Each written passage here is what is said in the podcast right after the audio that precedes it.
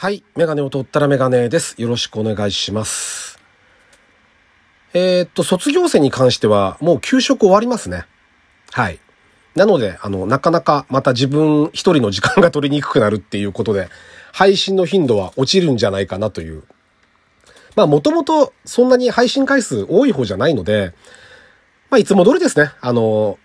春休みとか、夏休みとか冬休みと一緒で、なかなか、あの、自分の時間が取り、取りにくくなると配信も頻度が落ちるということで、今日やってしまおうと いう感じなんですけども、あのー何話そうかなと思っててニュース見てたら、あのープラスチック新法案、まとまるっていうニュースがあるんですね。プラスチック新法案かな？ちょっと発音がわかんないんですけど、文章で見たんで。で、スプーンなどの有料化も検討って言ってるんですね。で、大臣は、レジ袋有料化の発展版だって言ってるんですよ。で、この人気大臣ですよね。で、うんとね、僕、以前、確かね、レジ袋有料化の時に配信でお話ししてると思うんですよ。ちょっと内容を完璧には覚えてないんですけど、確か、まあ、もともとレジ袋っていうのは、僕のイメージですけど、その会社のロゴが入ってるじゃないですか。で、あれにこうみんな買ったものを入れて街を歩くと。まあ自転車でもいいですけど、そうすると、例えば駅前に集団というかね、たくさんその同じスーパーの袋を持ってる人がいたら、それ見た人は、あれ今日安売りでもしてるのかなってやっぱ思いますよね。宣伝になりますよね。やっぱり。まあその他にもね、例えば、い今、まあ見ないですけど、昔は結構いたんですけど、自転車のサドルに、雨が降った時、あの、おお尻濡れちゃうの嫌だからって言って、あの、スーパーの袋をかけてる人いっぱいいたんですよ。今、今あんま見ないですけど、あれだってロゴがこう、出るじゃないですか。表に。まあ、例えば、あと子供に、飴かなんか、友達ん家遊びに行くときに、飴、飴とかお菓子持たせてあげるのに袋を持たせるとか。僕はね、あんまりあれがね、無駄だと思えなかったんですよね、スーパーの袋自体が。プラスチックゴミ、ゴミゴミって言うんだけど、だって地域によっては、未だにだって有料化されてないゴミ袋が地域もあるわけですからね。スーパーの袋にゴミ入れて、ゴミ出していい地域もあるわけですよ。そういうところにしてみたら、今度はゴミ袋買わなきゃいけないんで、それがいいことなのかどうかってのは僕はちょっとあんまり、こう、わからなかったんですよね。ピンとこないというか、本当にそれ、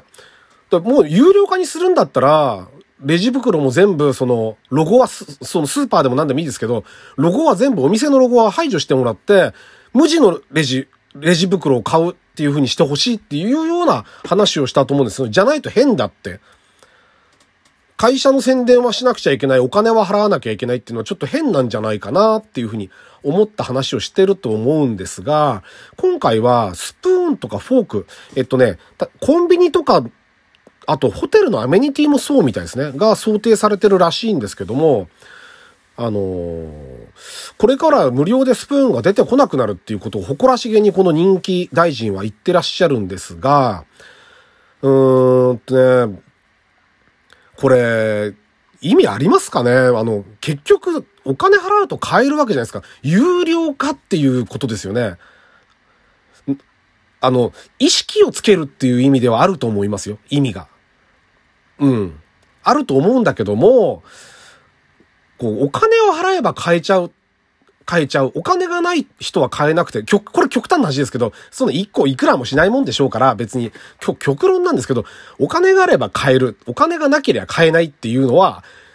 あんまりよろしくないんじゃないかなと思うんです。その考え方が。一律なくしますならまだわかるんですよ。自分で持って歩いてねって。フォーク、スプーン。自分で持って歩いてねって。レジ袋もそう全部。もうお店から一切提供しませんって。買うんだったらちゃんと100均でも何でもいいから、自分でスプーンとかを使い捨てじゃないものを買い、買ってくださいって言うんだったらまだわかるんですよ。金があれば売るけど、お金、金払わなかったら売ってやんないよっていうことじゃないですか、これって。それが果たしてなんかいいことなのかなって、とてもね、僕はね、違和感があるんですよ。お金に絡めてくるっていうのが、その、環境問題でプラスチックゴミを減らすっていうのが目的なんですよね。そこにこうお金が絡んでくるっていうのがなんか違和感あるんですよね、すごく。そんなことないんですかね？僕だけなんですかね？なんかね、その、どうなんだろうなーって思いますね。なんか変な感じしか僕はしないんですけど。ちなみに、えっとね、命令、えっと、なんだっけ、命令違反した場合、え、業者、えっとね、事業者に削減の義務を課す、課すっていうんです、確か。で、命令に違反した場合は50万以下と罰金。まあ、これは個人には出すもんじゃないでしょうけど、なんかそれもね、あの結局、なんか罰金まで課してどうのこうのって、スプーンフォークで？スプーンフォークで、うーん、どうなんですかね？まあ環境にこう敏感な方はね、あの、もっとやれもっとやれって言うのかもしれないですけど、それだったら有料化なんて言わないで全面禁止にするべきですよね。自分で、自分で持ってきてねって。常に持ち歩いてね、スプーン、フォーク、まあ箸でもいいですけど、袋も自分で持ち歩いてねでいいんじゃないかなっていうふうに、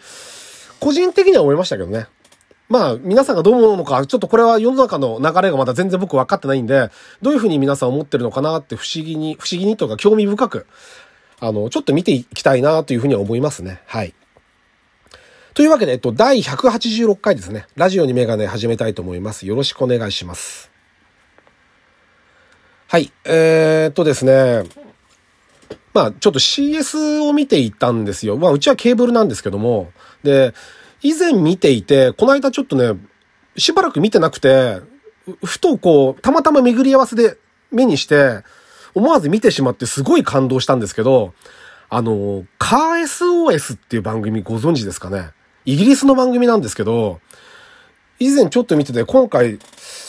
良かったですね。あのー、まあ、これね、車の番組なんですよ。で、えっと、ティムとファズっていう二人が、えー、中心になって、番組をこう進行していくんですけども、これ、要はね、あのー、番組見てる人からお手紙とかもらって、で、そのお手紙をもとにその車をレストアするんですよ。レストアっていうのは要は、まあ、修理、通常の修理じゃなくて、要は復元するような形ですよね。例えば新車のようにピカピカにする。走れない車あったら走れるような状態にする？っていうのがまあレストアなわけですけども、それをすると。で、やっぱりその頼んでくる人にはそれぞれ事情があるんですよ。だからこれ、車の番組でもあり、なんかね、ちょっとドキュメンタリーみたいな要素があったりするんですよね。で、あの、バラエティ要素もあってドキュメンタリー要素もあるんじゃないかなって僕はちょっと思ってるんですけど、あのー、まあ、見たやつはた、た、それはね、息子さんからの依頼なんですよ。で、お父さんが若い頃、若い頃って昔に、ずいぶん昔にボロボロの車を買ってきて、それを個人の趣味でずっと直していたと。いつか乗れる日が来るのを夢見て。そしたら病気になっちゃって、そのレストア作業ができなくなっちゃったって言うんですよね。で、そのまま放置になってると。まあ、放置されてる車なんですよ。基本的にこの番組で扱ってんの。やっぱり日本と違って、やっぱ土地が広いのかわかんないですけど、そういう、なんです、なんていうの、あんま日本じゃないじゃないですか。車置いとくってないじゃないですか。乗らなくなったからナンバー切って、置いとこうって場所がないですからね。普通の建物とか住んだりマンション住んでたら。だけどやっぱりあの、まあ、地域柄もあるのかもしれないけど、向こうはそういう車を、が多いのかわかんないけど、そういうのをこう、番組の中心に扱ってるんですけども、で、放置されてると。で、息子さんは、そのお父さんが免許を返納する前に、一度その、この直しかけのまま放置になってる車を、お父さんが乗ってる姿を見たいと。で、それで、直す、直すんですけれども、まあ大変な車だったりするんですよ、みんな。それぞれ放置車両なんで、あっちこっち切った、切ったり貼ったりして、直して、一生懸命直して、あのー、ビッカビカの状態にして、見せるんですよ、本人に。その時の感動たりはもうすごいんですよ。みんな。で、あの、自動車と人間の距離感って本来こうだよなって思うんですよ。相棒みたいなもの。自分の思い出が乗っていたり、思い出だけじゃないんですよね。実は自分の命とか家族の命とか大切な人の命も乗せて車は走るんですよ。そういうものを、なんつうの、思い出させてくれるんですよね。なんか、ちょっと今、日本では割と自動車ってもう、家電みたいななんかね、扱いになってるというか、ちょっとそういう気がしてるんですよ。昔ほどそんなに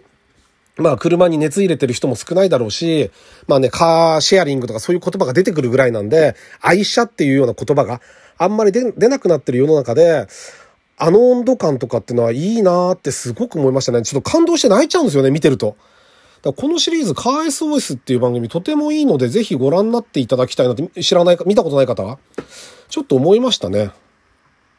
あと最後にね、一つだけ話したいんですけども、あの、ホンダのレジェンドっていう車が、世界初の自動し、自動運転レベル3、レベル 3? に 達したって言うんですよ。で、レベル5まであるらしいんですけど、完全な自動運転に。ちょっと調べたんですけども、これ、ほんとすごくて、もうここまで技術来たら、世の中走ってる車が全部自動運転になれば、一般行動も走れるんじゃないかなって思っちゃいますね。高速で、あそこまで、周りの車は自動運転じゃないんだから、そこをあの条件下で走れるっていうのは、もう全車、世界中に走ってる車が全部自動運転になれば、もう街中の自動運転もできるんじゃないかなって、ちょっと思いましたね。で、特に僕ね、いいなと、すごいなと思ったのが、あの、ドライバーが、運転手がシステムからの操作要求、だから例えば、自動運転モード解除してくださいとかっていう操作をに無視し続けると。要は、例えば気失ってるとか、あるじゃんわかんないじゃん、寝ちゃうとか。そうなった時には、左車線に車線変更しながら、原則停車を支援するシステムがついてるって言うんですよ。で、シートベルトに、に振動を加えたりとか、視覚聴覚とかそういうのにこう、訴えて、はい、気づいて気づいてってやって、それでも無視すると、反応しないと、ハザードとホーンで、周りに知らせながら、左に寄っていって減速停車するって言うんですよ。これすごくないですか？それもまたちょっと驚いちゃって、安全をこう、ちゃん、ちゃんと、なんて言うんだろう。安全を担保するというか、すごい時代来てますよ。うん。あのー、だから、古き良き時代の車の良さもあるし、やっぱ最新は最新で、すごい時代来てるんだなっていうふうに、ちょっと改めて思いましたね。はい。まあ、あの、興味深くこっちの方もちょっと見ていきたいなというふうに思ってます。はい。というわけで、えー、メガネを取ったらメガネでした。ありがとうございました。